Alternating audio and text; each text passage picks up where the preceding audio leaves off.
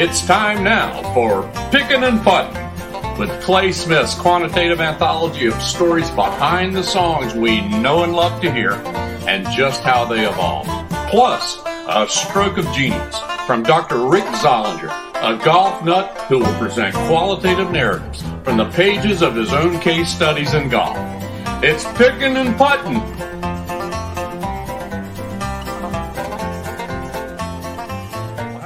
Everybody. Welcome back to Picking and Putting. I'm Clay Smith, along with my co-host, Dr. Z, Dr. Rick Zollinger. Hey Clayton, Rick. how you doing, man? Hey, baby doll, what's up? You notice I got a guitar now. I don't know how to do Man, it. you you must be woodshedding a bit. Oh, okay.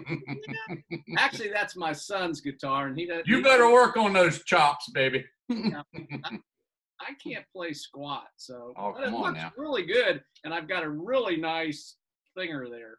Hey, baby. Yeah. Turn the clock back from my background, country music. I just need to teach you three chords, and you got it knocked. Okay, there you go. Right. Well, maybe that'll be one of my uh, on my bucket list.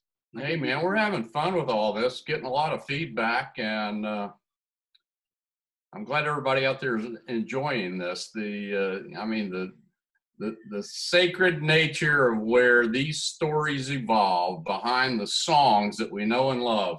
Um, it's quite fascinating.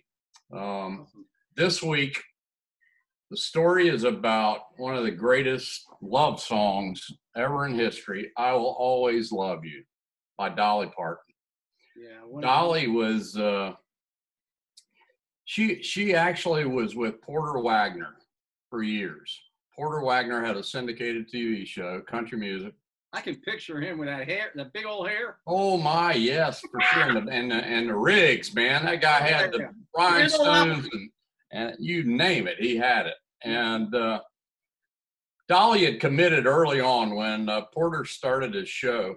Um, it was uh, she had committed to do five years, and uh, five years had passed, and Dolly was so talented and just busting at the seams to want to get out on her own.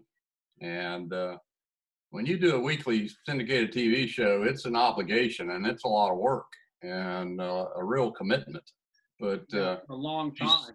yeah, she's such a great writer, and uh, she had so many things in the pipeline that she, you know, Porter thought he knew what was best for her, and intuitively, I think Dolly knew what really was best for her. So uh, that I mean, there's a lot of feuding going on. I mean, I, people don't know sometimes that these TV casts, I mean, there's a lot of bickering behind the scenes and going back and forth, and then they, you know, tally light comes on and uh, toothpaste smile, and they're, And you know they're best of friends. and you know, with the passage of time, everybody realizes how brilliant she isn't come off as just this little country girl from Tennessee. She's a Baby, she's smart. the real deal. she's the a real deal. really smart businesswoman.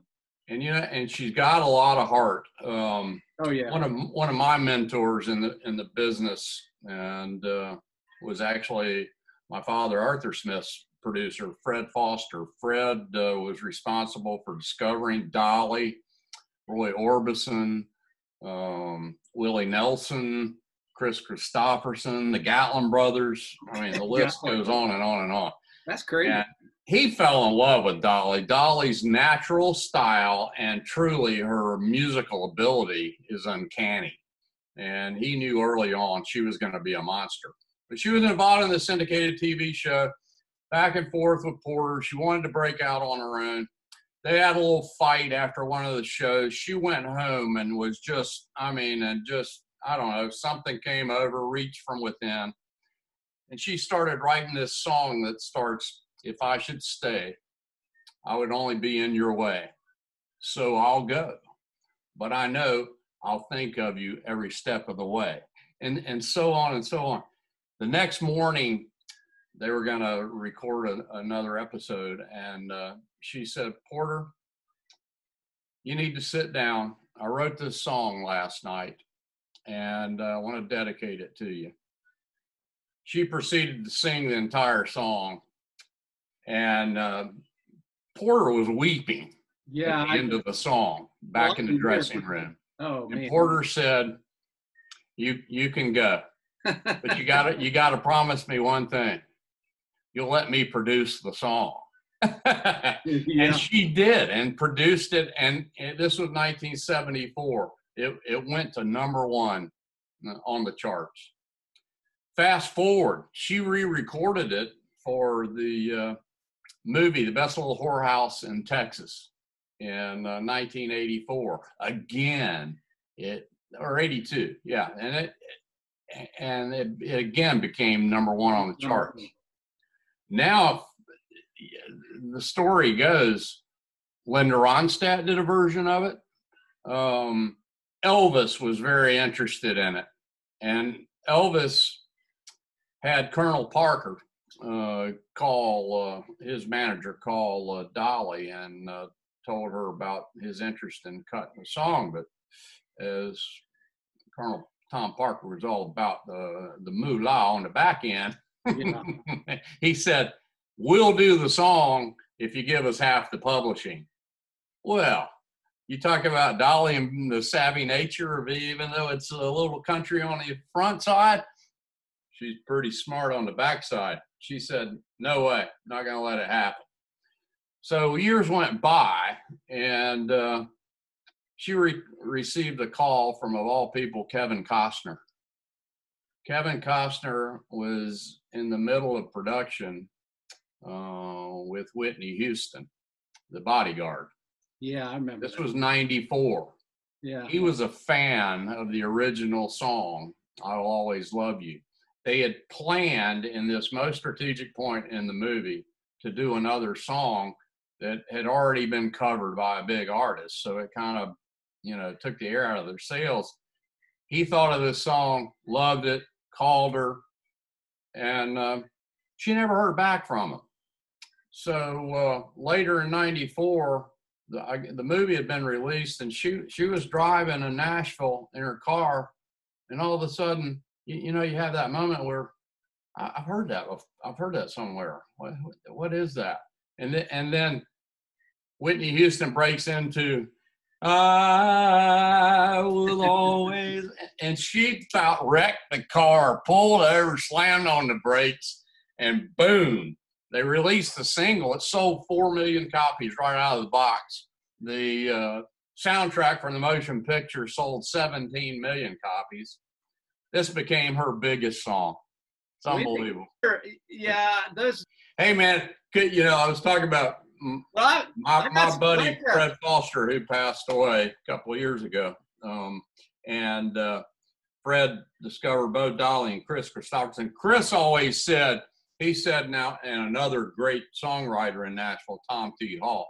Chris said, Tom T. Hall and I are the only two people in Nashville that can describe Dolly with our hands. visu- the visual on that is uh, is uh, enlightening to I say love the it. for I any love it. male male oh my gosh.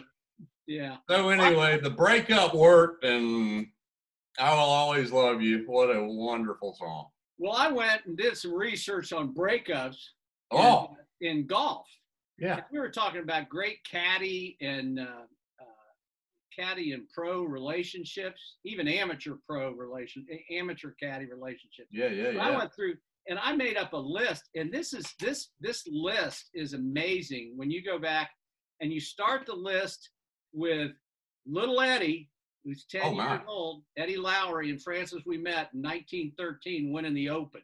Oh my gosh! And you know that one was not a breakup. He uh, he went on to become a multimillionaire, Eddie Lowery, and uh, and he Uh, tried to stay amateur and they wouldn't let him. He he the USGA made him be a pro. Who knows Oh, why? my. 1960. But I went through I went through the names and and the most significant breakups we think about are Jack and Angelo Argea. Jack That's right. And Argea. God, yes. And then of course Tiger and Fluff. Oh, And those are those that's a great one. Yeah. You know, Jack, the, the deal with that one was very simple, and it wasn't as they caddied together for a long time.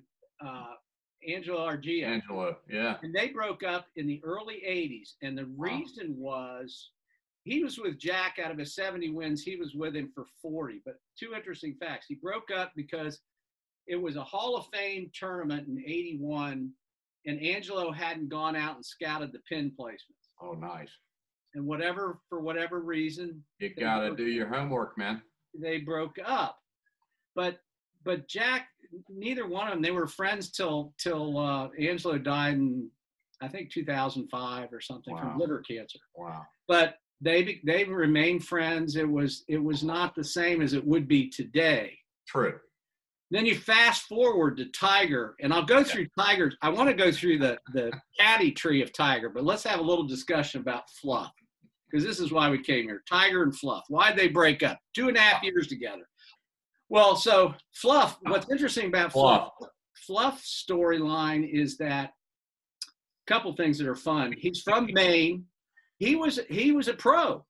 He is a pro Okay. he was an assistant pro at a club, private club in Maine, and he kept trying to play, and he kind of just didn't do it. He said he come home. He finally he picked up a caddy job. He started out, if you remember, with Peter Jacobsen, That's right.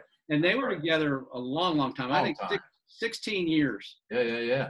And then uh, so Peter recommended Tiger. Well, uh, Tiger came out in '96, and he hired Fluff. Fluff. They had seven wins together, including the '97 Masters. Oh, wow. But uh, Hmm, hmm. the storyline was. Fluff was a good caddy with Tiger, but you know he, you know Tiger's personality coming out back then, You and the whole deal was they won seven tournaments in two and a half years, and he fired him in '99. Wow. And, and the reason that they stayed he fired him Hmm. was if you remember there were I'll go through this couple things. One was that the reason he said he never Tiger never told him why. He was very very respectful and just said I think we need to part ways. But Allegedly, I, Fluff was an opportunist, right? well, yes. And what it was is he he came out and told him what he was getting paid. Oh, And what he got paid was a thousand dollars a week and ten percent of Tiger's earnings. wow. So that was significant. That's a good that- two and a half years. that- that- yeah, that was 97, 98. Hmm. Um, so that's what drove him. And also, if Wow. you remember, there he started. There were more people looking for Fluff to sign autographs than the golfers themselves. Fluff, Fluff was enjoying the uh, spotlight. Do you remember the Red Roof Inn ad where he came out of the floor with his caddy bag? yeah. So, I think it was Red Roof Inns, or yeah. And so he became his own oh yeah. own guy. So so that's what led- was looking for his own endorsements. yeah, so that's what led to their Dolly Parton breakup. There you go, baby. Yeah. Well, Pretty good move. well and Pretty good move. one more caddy couple that everybody right. thinks about is is Bones and and uh, Phil, gosh. and and the deal there is I don't view that as a breakup, and it'd be interesting to hear them. I think both of them had gotten to a point in their career there's that Phil's kind of in you know hmm he's in retirement. I mean, he's not retired, but he's he's he's enjoying his kids. He's enjoying life. He enjoyed the event this last weekend. You know that kind of thing, charity, charity and stuff. And and I think he looked at Bones and said, well, you know, this is a real. He's had Bones. I think had two knee replacements, Oh gosh. and said this is a great opportunity for you. Can you imagine toting that darn thing? Doing the doing the work that they do. I mean, it's enormous. Oh, and and I don't think. And Phil's brother was getting more involved in the business. Even I mean, he, Yeah. he was a pro in his own right, player. But then he, you know, he came on the scene um, managing Jon Rahm, and then uh, Yes. started when uh, I think Bones was going through some rehab from his injuries. Then uh, I think his brother stepped in, and you know, blood's thicker than water. You know what I'm saying? but I think it was because I don't see Phil. Phil is not one you see moving over at 50 to the senior tour. That's a good question. But I, I don't think he, I don't think he'll go out there and bet. He'll he'll do a little bit of VJ. You know, it doesn't matter what industry we're talking about, whether it's music, golf, or uh, business. It's it's all about relationships, isn't it? Yeah, mean, and and and success is bred from all of that. There's no two ways about it. and here's here's Who you surround yourself with, right? yes, and one one I mean, look at us. I mean, golly, man, the greatest duo ever to come along in the podcast world. the one Well, it segues to the quote of the week, baby, I got it. Let's hear from it. my man Johnny Cash. Oh goody. On fire. All your life, you'll be faced with a choice. You can choose love, or you can choose hate. I choose love. There you go. And in today's world, take Johnny to the bank. You got it, fans. It was Hey, awesome. tune in next week. Same time, same channel. Until then, We'll be picking Picking and and button. button, baby. See you next time.